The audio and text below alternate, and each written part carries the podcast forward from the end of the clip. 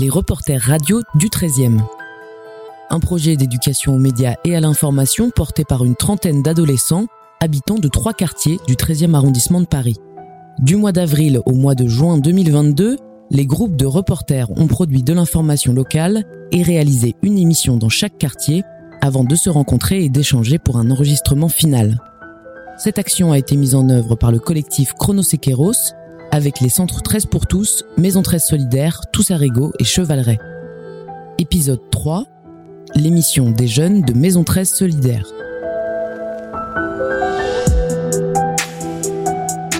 La radio des solidaires du 13. C'est. C'est. C'est. C'est.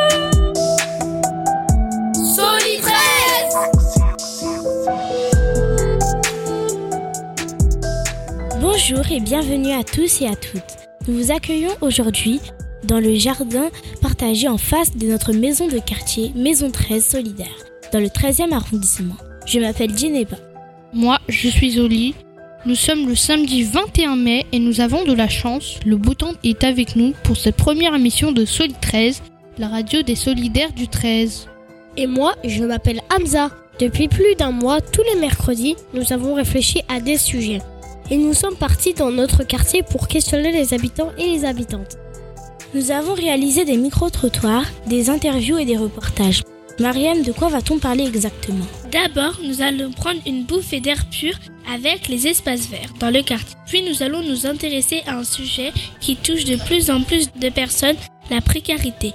Enfin, un sujet souvent oublié, mais qui peut arriver à tout le monde et concerne 10% de la population mondiale, le handicap. Sans oublier nos invités qui viendront nous rejoindre autour du plateau. Et avant de commencer, bienvenue à tous les habitants qui ont fait les déplacements pour nous écouter. Salut tout le monde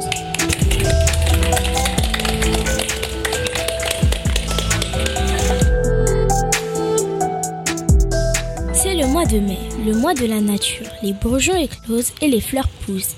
Les arbres prennent des couleurs. La beauté règne à la campagne, mais aussi ici, en ville. Hamza, Manoé et Oli, vous êtes intéressés à la place de la nature dans le quartier. Oui, Djeneba, nous avons voulu parler des espaces verts autour de nous. Déjà parce que nous, les jeunes, nous savons que nous devons préserver la nature et on a l'impression que les adultes n'ont pas vraiment compris qu'il y avait urgence à la protéger. Au départ, j'avais pensé parler des espèces d'arbres et de cultures qui disparaissaient avec le changement climatique. Mais finalement, on a un peu changé le sujet pour réfléchir ce qu'apporte la nature en ville. On a commencé par interroger les habitants. Qu'est-ce qu'ils pensent des espaces verts du quartier? Qu'est-ce qu'il faudrait améliorer pour renouer la nature? On écoute leurs réponses. Connaissez-vous des espaces verts dans le quartier? Oui, je connais la Petite Ceinture, le Parc Montsouris et la Cité Universitaire. Il y a le Parc Kellerman, il y a le cimetière qui est en face, il y a, euh, il y a un truc là juste là-bas derrière là. Bon, il y en a pas mal. Lequel vous préférez? Parc Montsouris parce qu'il y a de l'eau. J'aime bien le cimetière. C'est calme. La cité universitaire et le parc Montsouris. Parce que c'est grand. Que voulez-vous voir dans les espaces verts Il y a tout ce qu'il faut, ça va. Plus de construction en bois. Ah, je trouve ça joli et pratique, euh, sympa. Et moi, je veux des grandes pelouses où on peut se poser pour euh, pique-niquer et boire des coups. Est-ce que vous pensez qu'il y a assez d'espaces verts euh, dans le 13e Euh, non. Il en faudrait plus. Non. Euh, je pense que c'est difficile d'en mettre plus dans certains quartiers, mais je pense que ça devrait surtout rester ouvert plus longtemps le soir, voire la nuit. Bah parce qu'on est tous dans des appartes qui sont petits, euh, sans jardin, donc ça fait du bien d'être ouvert. Les habitants ont eu de bonnes idées. J'aime bien celle de laisser les parcs toujours ouverts. Mais apparemment, les gens que tu as interrogés n'auront jamais assez de verdure. Ils en veulent toujours plus. Je les comprends. Est-ce que tu savais que le 13e, c'est l'arrondissement de Paris où il y a plus de parcs? Oui, il y en a 21 au total. Ça ne veut pas dire qu'on a la plus grande surface de, de verdure. Apparemment, c'est le 12e, mais quand même, on est pas mal. Il n'y a pas que les parcs qui offrent un coin de nature aux habitants. Il y a aussi les jardins partagés, des espaces où l'on peut jardiner et cultiver soi-même. Il y en a de plus en plus à Paris. Et ici, dans le 13e, nous nous sommes rendus dans un jardin partagé du quartier que je connais bien. rue de l'Amiral Moucher, pour y rencontrer ses jardiniers. Mon chéri Tu veux faire quoi? On va au jardin ma puce. Allez viens avec mamie. Je suis Marcel, je, suis au 83 rue de l'Amiral Moucher et je suis la présidente de l'association qui gère les petits, les petits jardins partagés. Ben, c'est un lieu euh, réservé aux résidents. Voilà, c'est des petites parcelles de jardin qui sont attribuées pour une durée de trois années de culture. Voilà, donc ça commence en principe en février jusqu'en octobre, trois années plus tard.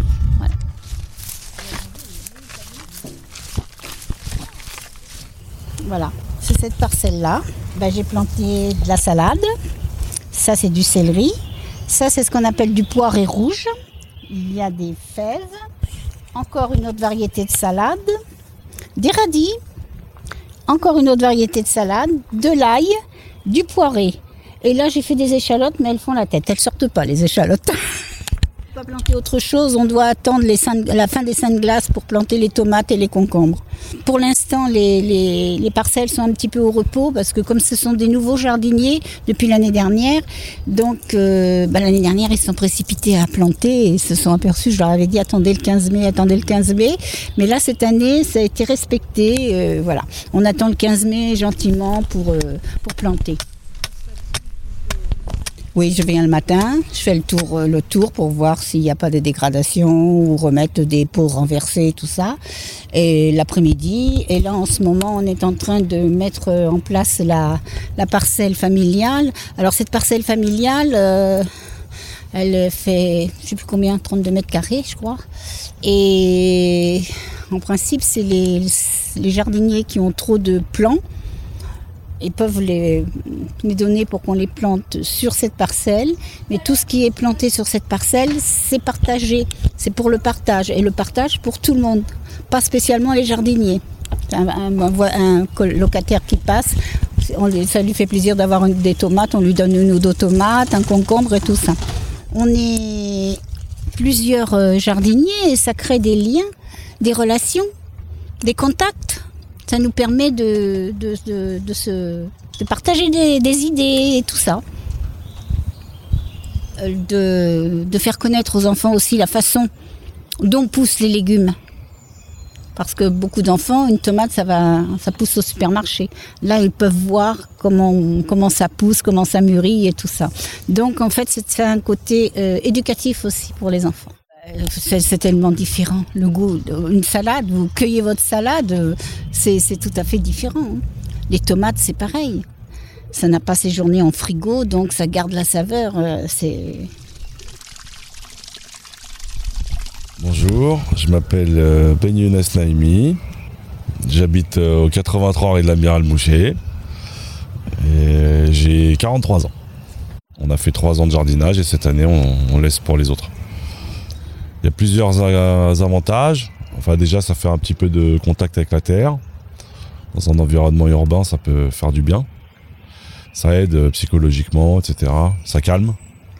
Et puis aussi euh, pour manger des bonnes fraises et des bonnes tomates cerises. Bah, euh, les petites dames qui sont au jardin, elles sont très, très gentilles. Donc quand on va jardiner, on passe toujours un peu de temps avec elles. On discute, on rigole. Et de temps en temps, on se fait des petites gamelles, des petites bouffes. Clairement, il faut apprendre aux enfants à, jardiner, euh, réapprendre aux parents à jardiner, et puis euh, essayer de, de se détendre un maximum avec la nature, plutôt que d'aller chez le psy et prendre des cachets. Quoi. Hein? D'accord? Voyons sur le plateau une autre jardinière du quartier, Roselyne. Bonjour. Bonjour Oli. Vous habitiez le quartier et vous occupez du jardin partagé dans lequel nous enregistrons notre émission, rue Annie Girardot. Le jardin est collé à l'EHPAD et face à Maison Très Solidaire.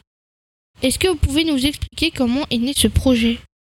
Oui, tout à fait. Donc euh, moi j'habite euh, rue des Longrets, tout près de ce jardin.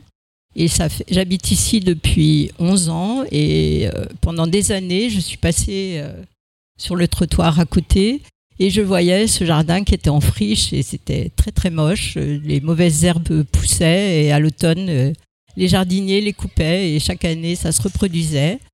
Et donc l'année dernière, nous avons enfin pu réaliser ce projet. Maison 13 Solidaire a signé une convention avec la ville de Paris pour pouvoir créer ce jardin ici. et nous étions un tout petit groupe l'année dernière, nous étions quatre personnes et nous n'avons cultivé qu'une seule des deux parcelles. Et pendant tout l'été, euh, beaucoup de gens se sont arrêtés pour euh, rentrer dans le jardin, visiter, nous parler, nous poser des questions. Et certains d'entre eux ont manifesté leur souhait de venir jardiner avec nous. Et là, euh, nous avons constitué une équipe d'une quinzaine de jardiniers. Et voilà, le résultat est devant vous. Est-ce que vous pouvez nous décrire le jardin et est-ce que vous vous y faites pousser pour les auditeurs qui nous écoutent? Oui, bien sûr. Donc euh, c'est un jardin qui est euh, c'est un jardin artificiel en fait qui est construit euh, au-dessus de la petite ceinture. En dessous de nous, il y a, les, les, voiles de la petite ceinture. Et donc il y a deux, deux banquettes de terre qui font à peu près entre 40 et 50 mètres carrés chacune. Et donc, euh, ben dedans, nous, cultivons euh, des, petits fruits rouges, euh, des légumes et des fleurs. L'idée de ce jardin, c'est que tout d'abord, il soit joli et puis euh, qu'il y ait un maximum de variétés de, fleurs, de fruits et de légumes pour que les, gens qui passent ben, puissent découvrir. Par exemple, là, il y a, on peut voir les artichauts qui sont. Il y a deux artichauts et nous allons les laisser fleurir parce que c'est très très beau, une fleur d'artichaut, c'est violet, c'est magnifique et il y a très peu de gens qui, ont vu euh, ce que c'était. Donc euh, là on va, on va les laisser fleurir. Et il y a aussi énormément d'insectes dans ce jardin, euh, des, coccinelles, des pucerons, il y a des escargots, les enfants adorent faire la chasse aux escargots. Il y a, sur la lavande, il y a une, espèce d'insecte qui est spécifique à la lavande. chaque jour, on découvre euh, des choses nouvelles. Donc, euh, nous avons planté des pommes de terre. D'ailleurs, les enfants de Maison 13 ont, ont participé à la plantation des pommes de terre. Euh, il y a des fruits rouges, il y a la, partie des fruits rouges avec les fraises, les framboises, les cassis, les groseilles les plantes euh, aromatiques et médicinales. Et puis, euh, nous avons planté les tomates, nous avons semé les haricots, nous avons planté une rhubarbe. Euh, il y a des fèves, il y a des petits pois, il y a des haricots à rames. Nous avons planté du maïs, du tournesol des patates douces euh, et sur le panneau qui est à l'entrée du jardin, euh, il y a un plan avec euh, ben, les emplacements et les, les variétés qui, qui, sont dans le jardin. Pourquoi avez-vous décidé de vous investir dans ce jardin? Alors, moi, en ce qui me concerne, moi, je, je d'abord j'ai découvert les, les, les plantes d'intérieur. Chez moi, j'ai beaucoup de plantes d'intérieur et j'ai beaucoup d'orchidées notamment. Et puis euh, ensuite, ben, j'ai eu euh, une parcelle dans le jardin partagé de l'amiral Moucher, dont vous avez parlé juste avant. Et pendant trois ans, ben, j'ai pu cultiver cette parcelle.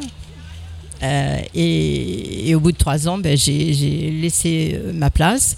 Et, maintenant, je, cultive ce jardin. Et depuis un an, je suis à la retraite, donc j'ai du temps à me consacrer.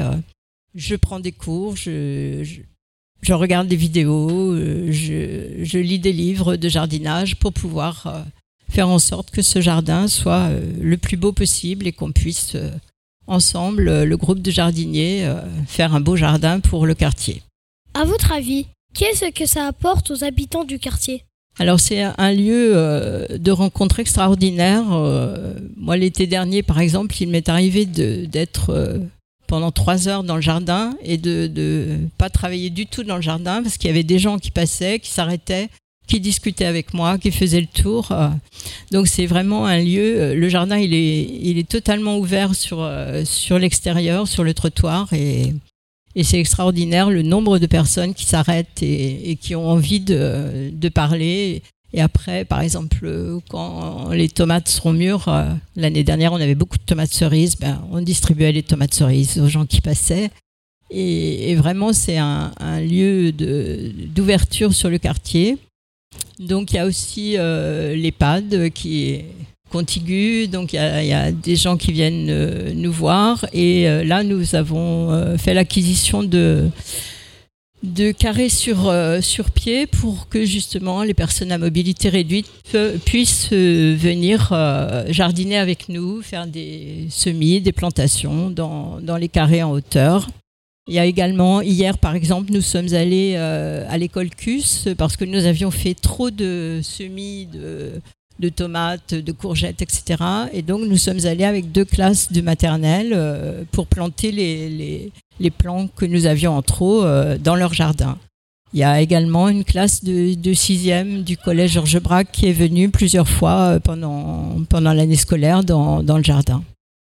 Et quels sont les futurs projets du jardin Et est-ce que vous allez faire du jardinage avec euh, les résidents de l'EHPAD Ça fait partie des projets euh, que euh, le jardin s'ouvre sur l'extérieur, sur les, les, personnes de l'EHPAD, mais aussi peut-être la crèche ou les écoles maternelles, les écoles du quartier. Et et l'été, au mois de septembre euh, aussi, il y a eu un spectacle qui a eu lieu dans, dans le jardin. Donc, on aimerait bien, euh, dans le futur, pouvoir euh, organiser des spectacles de poésie ou de lecture de textes ayant trait à la nature, au jardin, dans le jardin. Et puis, voilà, là, le jardin, il est vraiment en construction. Ça fait tout juste un an qu'on a commencé. Donc, le groupe euh, se constitue. Il faut, on apprend ensemble, on chemine. C'est, à la différence du jardin de partager de l'amiral Mouché. Ici, c'est un projet, un jardin collectif. Donc, chacun n'a pas sa petite parcelle de jardin. On cultive ensemble euh, tout le jardin. Donc, on se réunit, on fait, on décide de, ce qu'on va planter, de à quel endroit on va le planter. Et, euh, donc, euh, il faut que tout ce travail se fasse. Euh, mais nous avons des projets. nous espérons vraiment accueillir le plus de personnes possible dans ce jardin. D'ailleurs, il paraît que vous êtes à la recherche d'un nom pour ce jardin. Vous avez des idées? Alors justement, pour l'instant, ce jardin n'a pas de nom. Et euh, ben, pour euh, l'inauguration qui aura lieu euh, sans doute au mois de septembre, il va falloir qu'on lui trouve un nom. Donc on peut lancer un concours ici. Si, si, vous avez des idées, transmettez-les nous et, et, après on choisira le nom qui, qui nous paraît le plus adéquat, le plus sympathique. Ah bah moi j'ai une idée, ce serait le jardin Soli 13. Ah oui, c'est une bonne idée.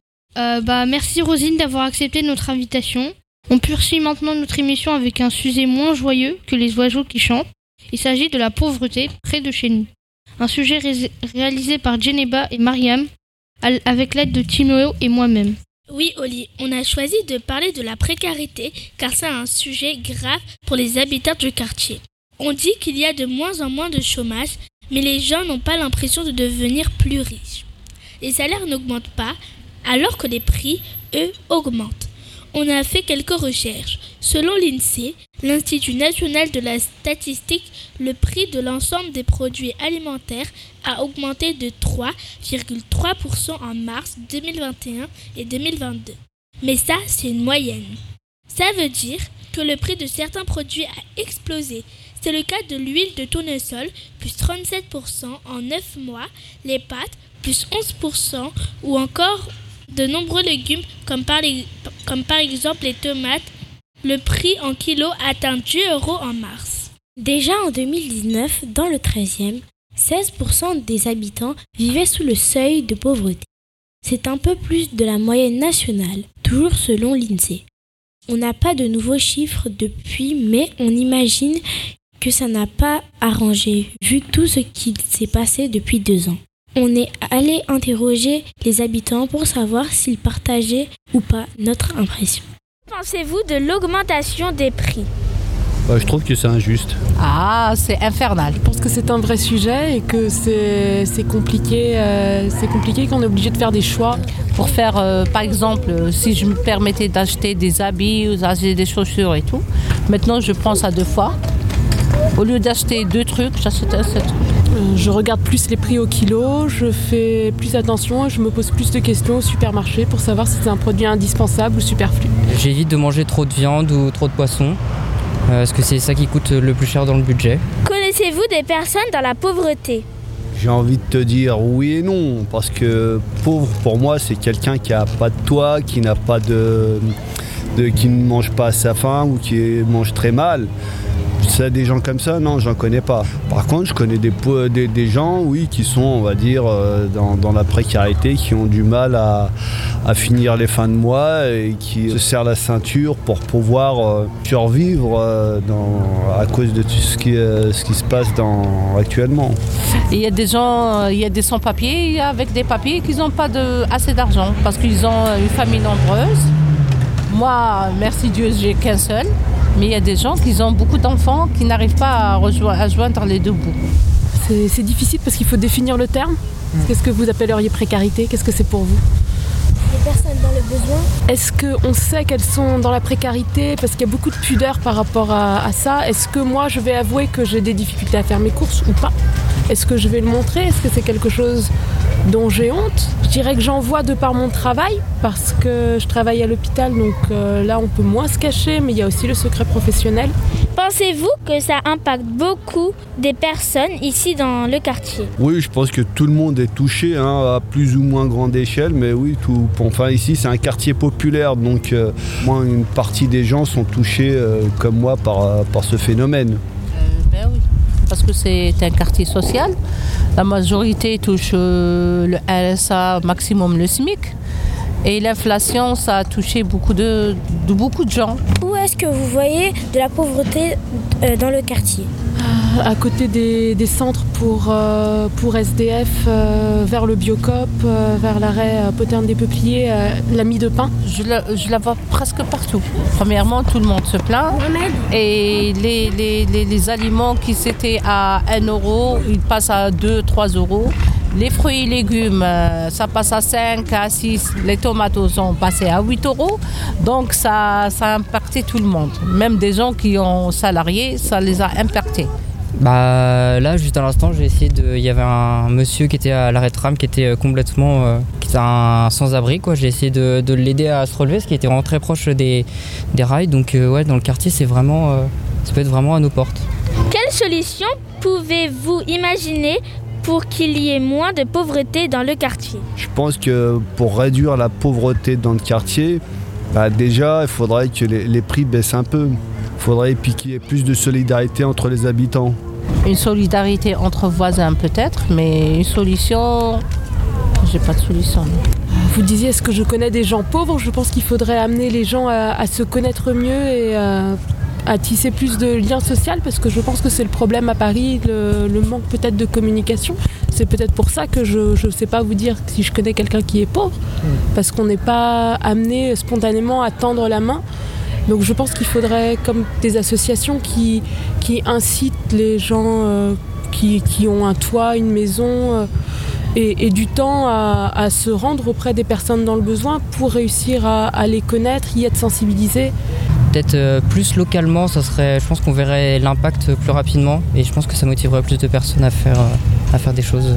Je, crois que dans mon immeuble, il y a une collecte de vêtements qui est réalisée assez régulièrement. Donc euh, j'ai mis de côté un petit peu des, vêtements déjà et quand il y a la prochaine collecte, je pense que je donnerai. Ce qui ressort de notre micro-trottoir, c'est que les gens qui nous ont répondu ne se considèrent pas vraiment comme pauvres, mais ils disent tous qu'ils ont du mal à faire face à la hausse des prix. Et à votre avis, les filles, pourquoi les prix augmentent comme ça? On a fait quelques recherches pour répondre à cette question. Il y a plusieurs raisons. Déjà, il y a les conséquences de la crise de Covid. Quand les gens achètent peu, les prix baissent, mais quand ils veulent tous acheter en même temps, les prix augmentent. Pendant deux ans, on n'a pas beaucoup consommé avec les confinements et les couvre-feux. Mais quand ça s'est fini, les gens ont repris une vie normale, donc depuis quelques mois, il y a plus de demandes, donc les prix augmentent. La deuxième raison, Oli, c'est que les prix de l'énergie ont beaucoup augmenté depuis un an. Par exemple, le pétrole ou le gaz qu'on fait venir de loin pour se chauffer ou pour conduire les voitures. On a découvert que les agriculteurs font pousser les fruits et les légumes sous les serres, qui ont besoin de chauffage, alors que ça leur coûte plus cher de chauffer les serres. À la fin, ils vendent plus cher les légumes.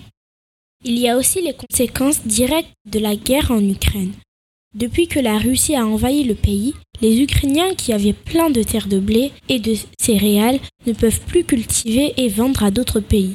Donc il y a moins de blé qui circule dans le monde pour fabriquer des produits de base comme les pâtes, l'huile, etc.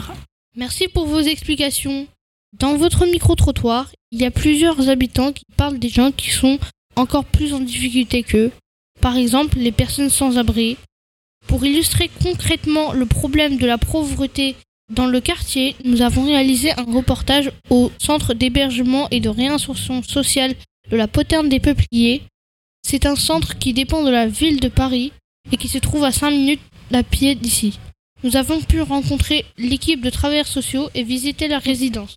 C'est le rez-de-chaussée, donc là, c'est que des bureaux administratifs. Madame Diarra, qui est notre chef de service. Bonjour.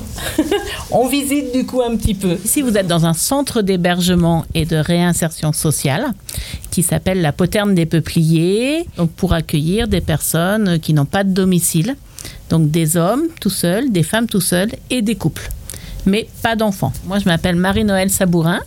Je suis travailleur social. Mon rôle, c'est plus de, de faire que les personnes qui arrivent ici aient, euh, tous leurs droits, c'est-à-dire qu'ils puissent avoir des ressources pour pouvoir euh, avoir de l'argent, du coup, pour pouvoir avoir leur papier d'identité, pour pouvoir travailler, pour pouvoir euh, bah, avoir une vie normale. Bonjour, moi c'est Lou Beaumont et je suis euh, éducatrice spécialisée. Bah du coup, on a une euh, psychologue aussi sur place. Donc là, c'est le bureau de la psychologue. Là, Là, du coup, on a le self. Ils ont trois repas par jour ici. Euh, ils sont pas obligés non plus. Donc là, on a un espace en face qu'on appelle l'espace famille. Ils peuvent cuisiner et inviter aussi des personnes de l'extérieur. On a une salle télé, du coup. 9 x 8, 72, 72 plus 2, 74, et 74 par 4, 296. De ce côté, donc, il y a le service médical, il y a un cyberespace, et puis une salle d'activité tout au fond, mais qui est fermée. Donc, euh, donc là, c'est la buanderie, où donc les résidents peuvent laver et sécher leur linge gratuitement. Qui sont les gens qui vivent ici? Est-ce qu'ils sont du 13e ou du quartier? On a des gens qui viennent de, partout. On a des gens qui viennent de, bah, de toute la France et on a aussi beaucoup de gens qui viennent de l'étranger. Des gens qui arrivent de l'étranger, qui n'ont pas de papier pour vivre en France ou qui, ou qui tout simplement n'ont pas, de, pas de logement, n'ont pas de maison, n'ont pas de famille et donc qui se retrouvent à la rue. Et donc nous, on les accueille. Mais ils ne sont pas forcément du 13e. Il y a toutes les personnes sans domicile. Euh, pour diverses raisons. Il y a des personnes qui ont des gros problèmes de santé, il y a des, des personnes qui ont des problèmes avec l'alcool, avec la drogue. Des personnes comme vous et moi qui un jour bah, peut-être ont divorcé ou ont perdu un travail et puis après bah, on tombe vite. Quoi. Il suffit, si on n'a personne autour de nous pour nous aider, eh ben, on peut très vite tomber à la rue et se retrouver sans rien. Et donc les personnes arrivent dans les centres comme le nôtre. Par contre, dans le 13e, il y a beaucoup de centres comme le nôtre. Hein. C'est l'arrondissement de Paris où il y a le plus de centres pour les sans domicile fixe. Alors ces enfants, ce sont des petits journalistes, dont Leïla et Marie, qui, sont, qui travaillent avec nous, qui sont, on va dire animatrices pour, eux, voilà, elles aussi, et qui organisent plein d'animations dans, dans la structure. Et quelles sont les activités que vous proposez dans ce lieu? Au centre de la Poterne des Peupliers, par exemple, là, il y a un atelier jardinage tous les mercredis. Euh, il y a aussi un atelier d'écriture qui est mené par euh, la psychologue du centre. Après, il y a aussi des, plus gros projets qui sont construits avec euh, les trois centres, puisque le centre fait partie d'un pôle. Et du coup, il y a des gros projets, par exemple, une exposition qui est faite à la mairie du 13e tous les ans où du coup pendant un mois on va prendre en photo le 13e et les photos sont exposées à la mairie en octobre. Donc ouais, là c'est le jardin. Donc il y a deux ateliers jardin par semaine, un le mercredi après-midi et un le vendredi après-midi. Du coup, en fait, les résidents, ils en prennent soin en fait. Ça permet même du coup d'avoir un espace un peu vert, euh, un peu euh, hors du centre pour un peu se reposer. Euh. Qu'est-ce que vous avez fait aujourd'hui? Ben, On a récolté haricots et des fleurs aussi, hein. des tomates. On a fait un peu de, plantation, euh, planter des, fleurs, euh, des tomates, euh, on a désherbé. Ça m'apporte, c'est-à-dire oublier les soucis. Voilà, relax.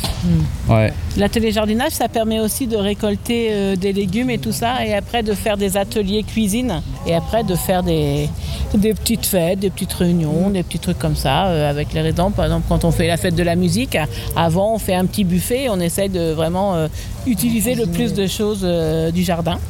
Pour vous, est-ce qu'il y a de plus en plus de gens dans la précarité? Si oui, pourquoi? Bah oui, malheureusement, il y a de plus en plus de précarité. Euh, si vous vous intéressez un petit peu à, l'actualité, vous voyez, bah, par exemple, qu'il y a des guerres, par exemple la guerre avec l'Ukraine, il y a des Ukrainiens qui arrivent, donc ça, voilà, ça, crée de la précarité aussi. Et puis il y a de plus en plus de chômage, il y a de plus en plus de personnes malades et qui n'ont pas forcément euh, les moyens de, de, de, de, se soigner ou même d'avoir un logement. Donc oui, oui, il y a de plus en plus de précarité. Après, on n'a pas vraiment de solution, mais en tout cas, ouais, il y a de plus en plus de personnes à la rue et donc, nos- les centres comme les nôtres sont forcément de plus en plus importants. Nous accueillons sur le plateau Isabelle, directrice de Maison 13 Solidaire. Bonjour Isabelle.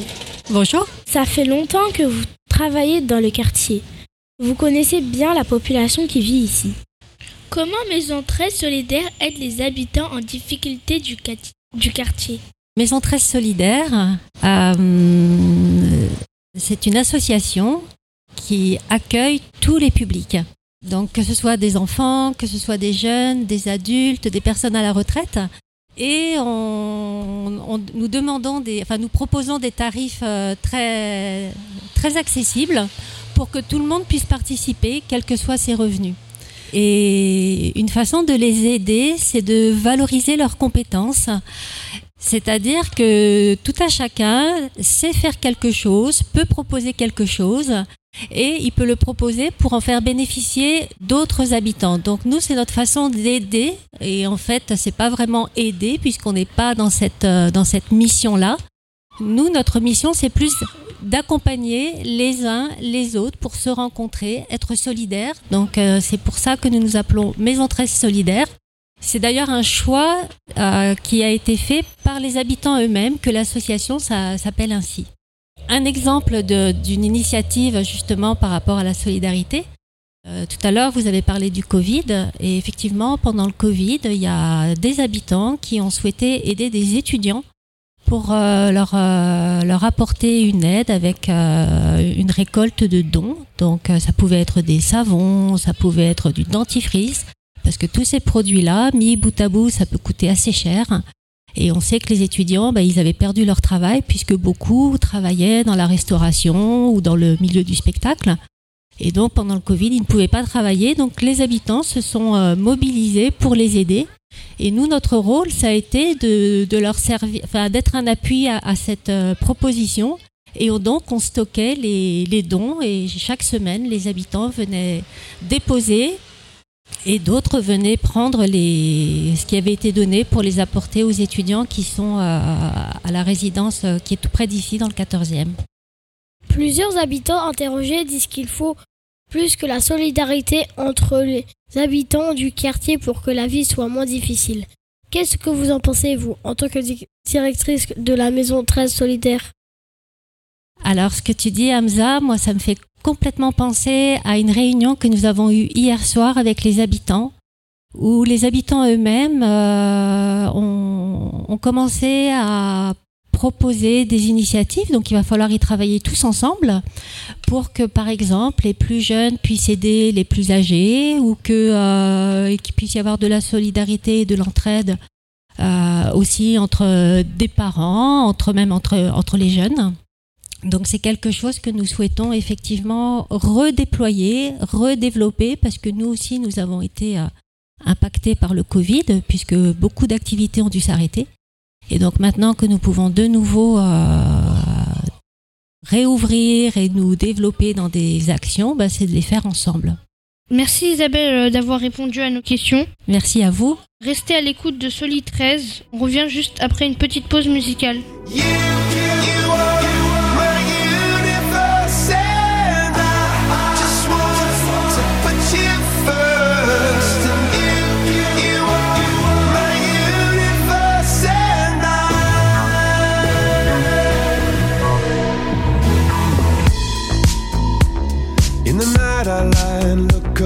When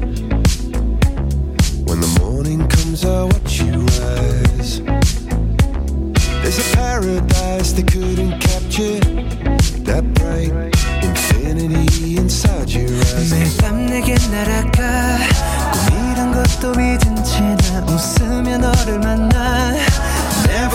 forever.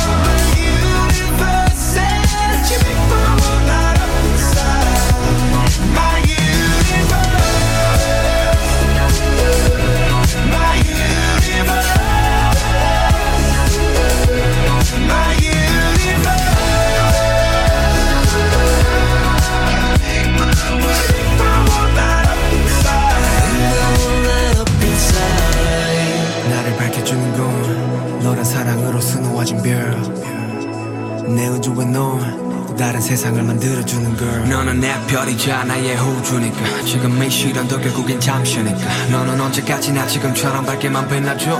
우리는 너를 따라 이긴 밤을 수놓아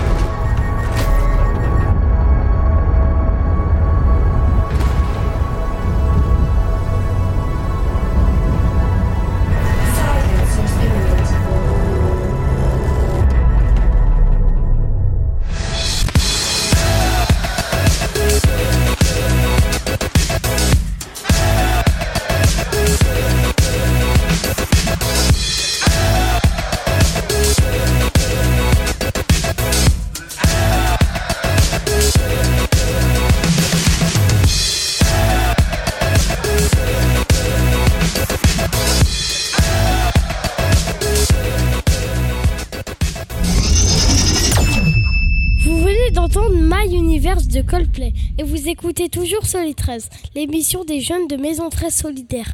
On passe maintenant à un sujet qui touche 12 millions de Français, une personne sur six, et dont on ne parle pas assez selon nous. Le handicap. À quelques mètres de Maison 13 Solidaire, il y a une antenne de l'APF France Handicap. Comme on est passé devant plusieurs fois en réalisant nos premiers sujets, un jour, avec Manoé et Clémence, on a, on a poussé la porte pour en savoir plus sur leur action. S'il vous plaît, est-ce que je peux faire une trentaine de minutes là, si vous êtes là, pour charger mon fauteuil? Vas-y, vas-y.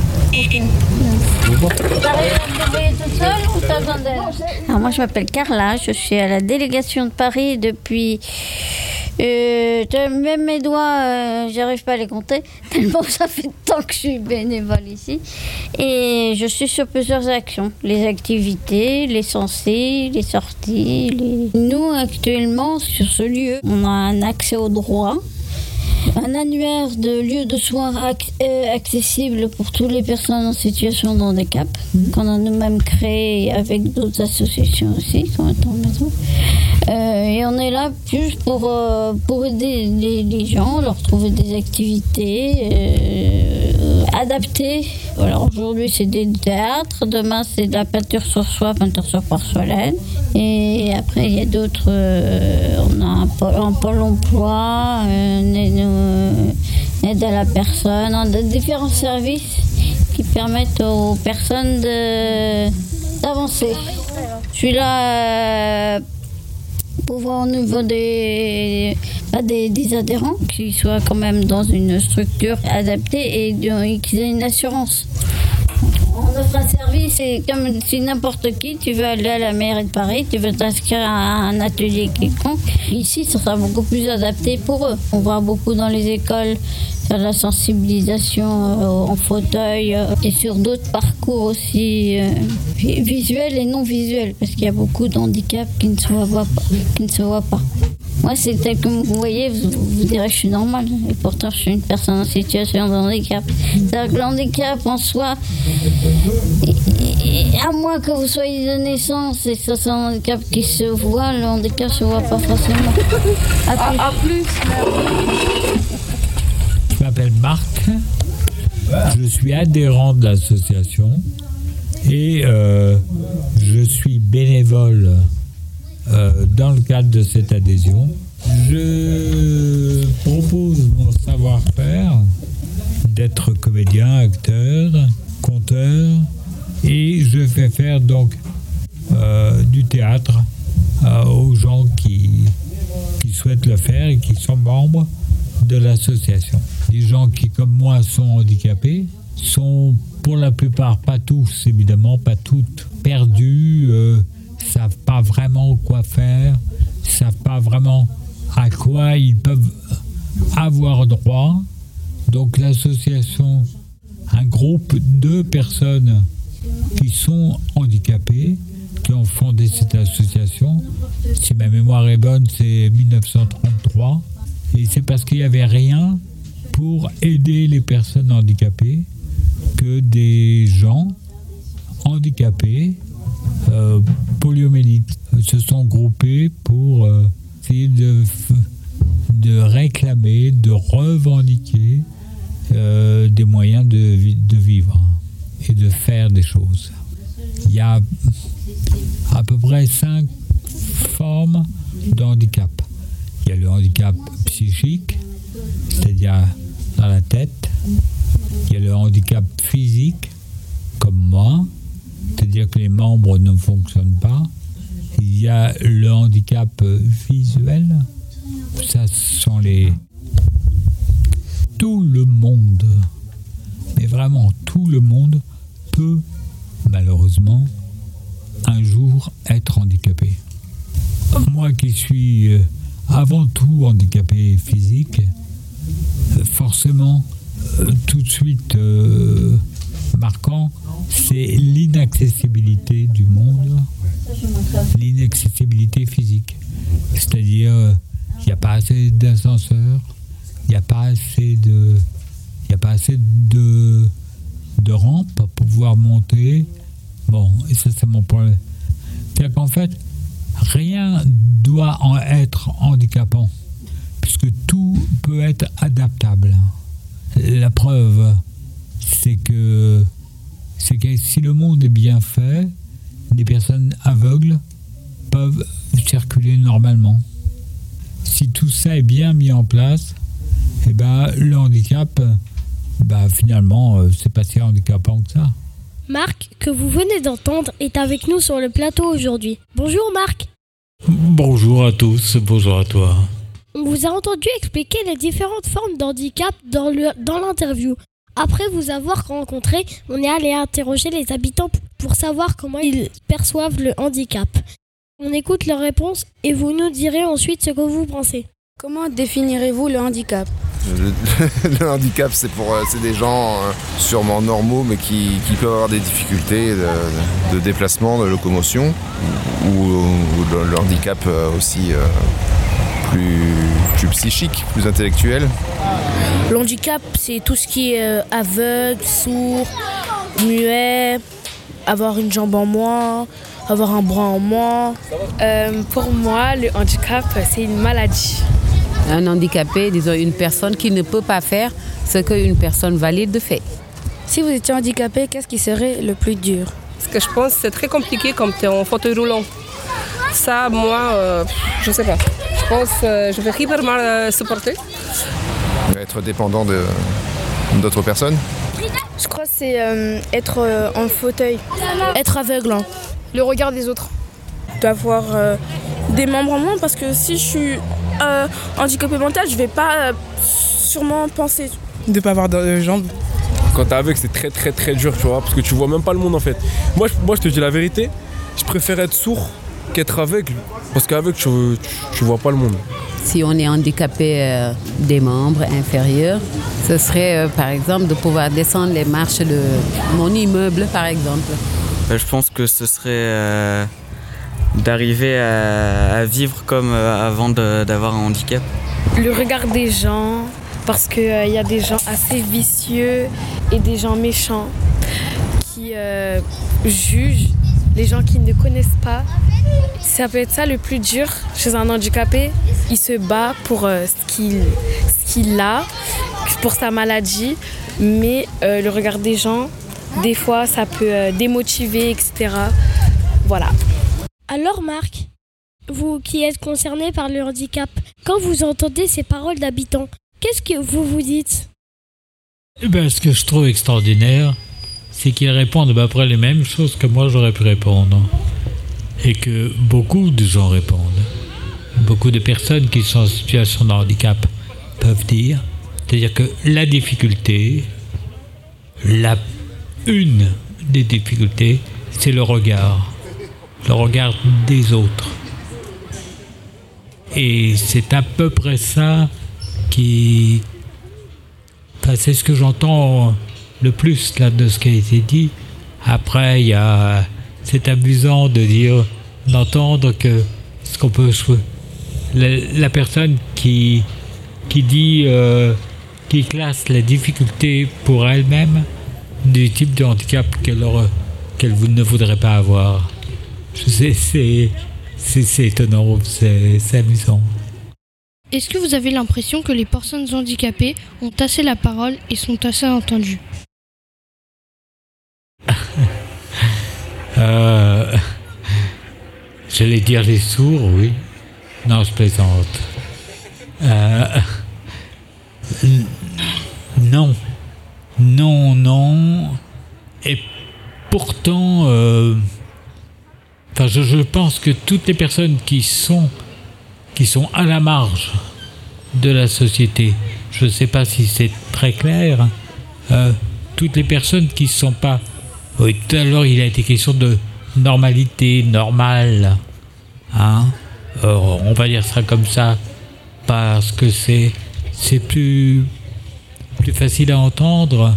Toutes les personnes qui ne sont pas comme d'ordinaire, on peut imaginer que, que d'être bien c'est, euh, que ce soit les personnes en situation de handicap, les personnes extrêmement pauvres, les personnes dans le besoin dont, vous parliez tout à l'heure dans les différents interviews euh, et, et, et entretiens. Je crois que c'est un peu kiff kiff bourrico quoi. Il y a pas, y a pas, là non plus, je ne, ne pense pas qu'il y ait classification. Même si quand on est très riche et qu'on est handicapé, comme, comme, comme dans euh, ce, film qui a fait qui a fait fureur là euh, dont j'ai oublié le nom d'ailleurs.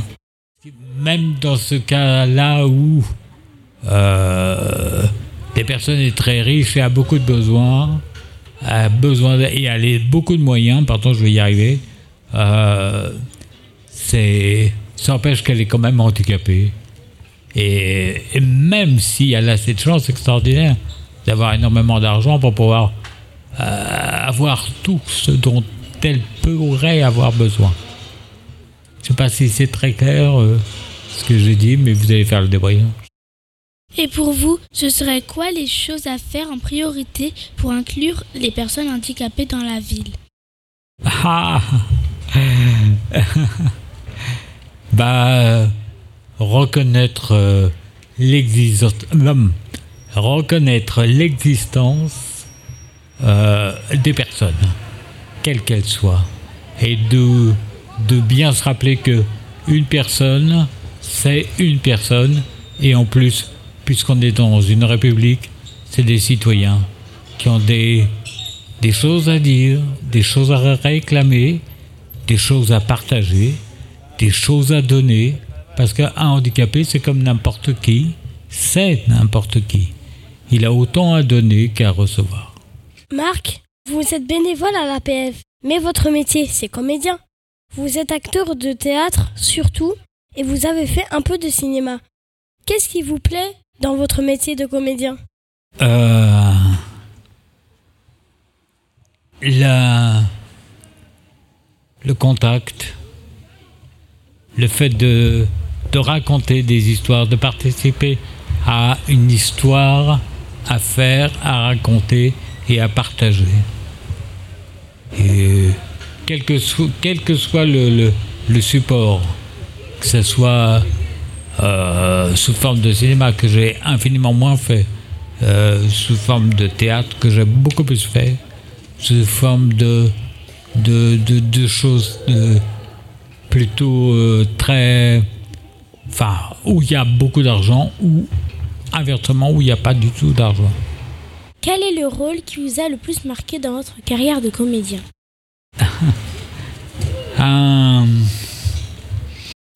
ben, je pense que c'était dans un spectacle pour enfants, comme on dit pour enfants, un, un spectacle qui, qui s'appelait euh, La main du soleil. Et le personnage que je jouais était un dragon. Et c'était très impressionnant à faire. Est-ce que vous donnez des cours de théâtre à des jeunes handicapés? Des jeunes et des moins jeunes. Handicapés ou pas. Oui, oui, je donne des, des, des cours de théâtre. Alors ça, c'est extraordinaire. C'est euh, de, de voir comment les personnes qui ont une entrave euh, physique, mentale, psychique, enfin, tout ce que tu peux imaginer, arrivent à se mettre à, à, pouvoir rêver et exister dans une histoire qu'ils qu'ils construisent. Parce que je travaille beaucoup en improvisation, je travaille beaucoup dans l'échange, et en fait, euh, au théâtre, il y a une, quand on fait du théâtre, il y a une chose qui est essentielle et qu'on rappelle tout le temps, c'est le fait d'être présent dans ce que tu fais.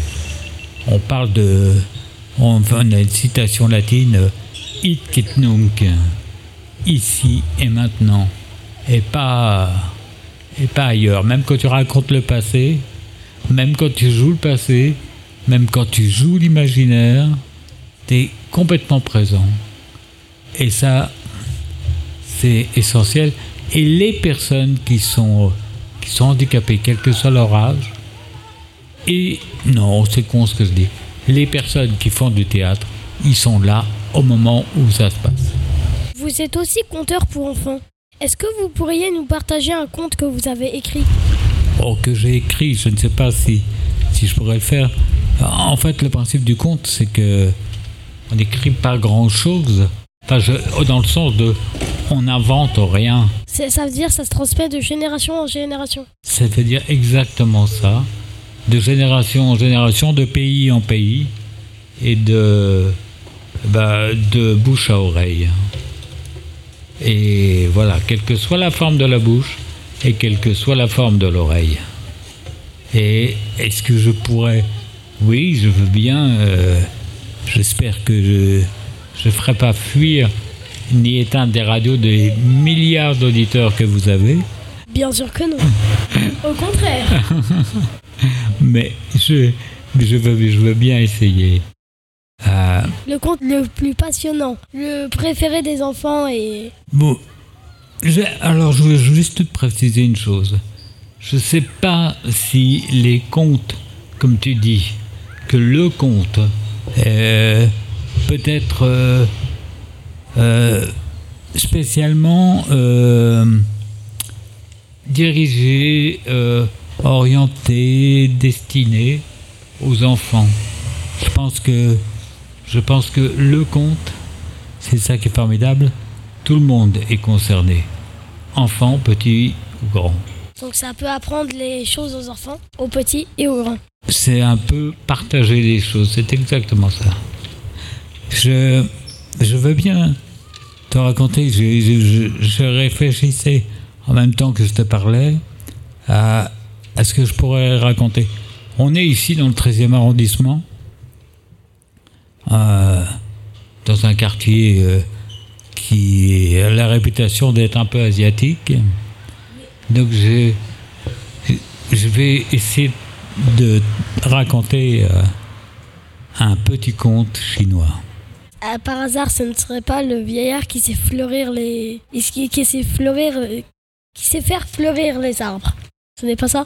Ah, c'est pas celle-ci, mais par contre celle-ci, je veux bien que tu me la racontes. Ah non, parce qu'elle est Ah. très longue, très très longue. Bon, bah écoute, un jour qu'on a du temps, je tiens, si tu es d'accord, à ce que tu me la racontes. C'est une histoire qui se passe, qui se passe en Chine. Évidemment, puisque je dis que c'était une histoire chinoise. C'est l'histoire d'une vieille dame, d'une très vieille dame. Et comme on est dans, un jardin partagé, euh, collectif, ça parle de jardin un peu. Pas tout à fait, mais de plantes. Voilà. C'est une vieille dame qui habite tout en haut d'une colline, assez haute colline, dans une maison qu'elle aime beaucoup, qui est charmante, qui est très belle, qui est très bien. Euh, le seul problème pour cette dame, c'est que cette maison, sa maison, dans sa maison, il n'y a pas d'eau. Il n'y a pas d'eau, il a pas d'eau courante. Alors il y a des, il y a des fenêtres, il y a des, portes, mais il n'y a pas d'eau. Alors tous les jours, tous les jours, euh, elle prend euh, deux pots, deux pots qu'elle euh, qu'elle met de chaque côté d'une comment du, du- du- du- d'un d'un morceau de bois hein, Ah oui, comme barre. les paysans. comme les paysans voilà d'une barre d'un- bois et qu'elle pose sur ses épaules et de chaque côté elle accroche un de ces deux pots aux extrémités et elle descend tout en bas de la colline dans la rivière qui coule au bas. Et tous les jours, elle remplit ces deux pots. Et tous les jours, elle remonte un long chemin, le même long chemin qui la ramène jusque chez elle. Et tous les jours, elle a ces deux pots. Mais le problème, c'est que l'un de ces deux pots est fêlé. L'autre est en parfait état. Et bien entendu, a exactement le même contenu d'eau à l'arrivée qu'au départ. Tandis que celui qui est fêlé, il a perdu presque tout, voire presque, plus que presque tout, la totalité de son eau. Et un jour, que la vieille dame est dans la rivière, les pieds dans l'eau, en train de remplir ses deux pots. Le pot fêlé lui dit qu'il a honte. Il lui avoue qu'il a honte de ne pas pouvoir accomplir parfaitement le travail pour lequel il a été conçu, imaginé, fait. Et la vieille dame, la vieille dame le regarde Et elle lui dit euh, Parce que tu crois que je n'avais pas vu ton imperfection, parce que tu crois que je n'avais pas vu ta fêlure, parce que tu crois que je n'avais pas remarqué que tu perdais l'eau dans le chemin qu'on faisait pour remonter jusqu'à la maison? Et tu as tort. Parce que moi j'ai pris des graines. Les graines, je les ai plantées le long du chemin de ton côté. Et les graines ont germé. Et les graines ont poussé grâce à l'eau que tu as laissée tout le long du chemin. Tu n'as jamais remarqué toutes les fleurs qui poussaient de ton côté? Grâce à ton imperfection, grâce à ton manque, grâce à ta fêlure, grâce à ce que tu es, peau fêlée, il y a plein de fleurs sur le chemin.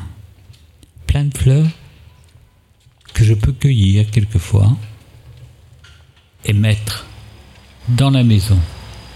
Et c'est pour ça que ma maison est si jolie. Grâce à toi. Uniquement grâce à ce que tu es. On a tous, rajoute la vieille dame, on a tous des imperfections. Tous, tous des, des, des, des, des fêlures. Mais on a tous son utilité. À cette histoire-là, ben, il ne faut pas l'oublier. Et si vous connaissez quelqu'un, vous, qui a des, des qui est un peu esquinté, qui n'est pas tout à fait normal, comme disait tout à l'heure le monsieur à l'émission. Eh ben, rappelez-vous de cette histoire. Et si vous avez parmi vous un copain, une copine qui n'est elle aussi pas complètement normale, un peu mal foutue, oubliez pas cette histoire. Et puis, vous pouvez la raconter aussi à droite à gauche. Et puis, vous pouvez aussi vous souvenir de celui qui vous l'a dite. Voilà. Merci beaucoup pour ce conte. Merci Marc d'avoir accepté notre invitation et d'avoir passé ce moment avec nous. C'est la fin de notre émission. On espère que cela vous aura plu. On passe le bonjour à Manoé, Méo et Adama, nos trois reporters et rappeurs qui n'ont pas pu être avec nous aujourd'hui. Mais vous les retrouverez dans la dernière émission des reporters radio du 13e. Eh oui, les jeunes des centres 13 pour tous, tous à Rigaud, Chevaleret et Maison 13 Solidaire seront tous réunis pour une émission finale le 8 juin à 15h au parc de Choisy. Il y aura de nouveaux sujets, d'autres invités et de la musique. En gros, ce sera la fête. Venez nombreux. En attendant, bravo à tous les jeunes de Maison 13 Solidaire et merci au public qui est venu nous écouter au jardin partagé pour l'émission de Soli 13. À bientôt.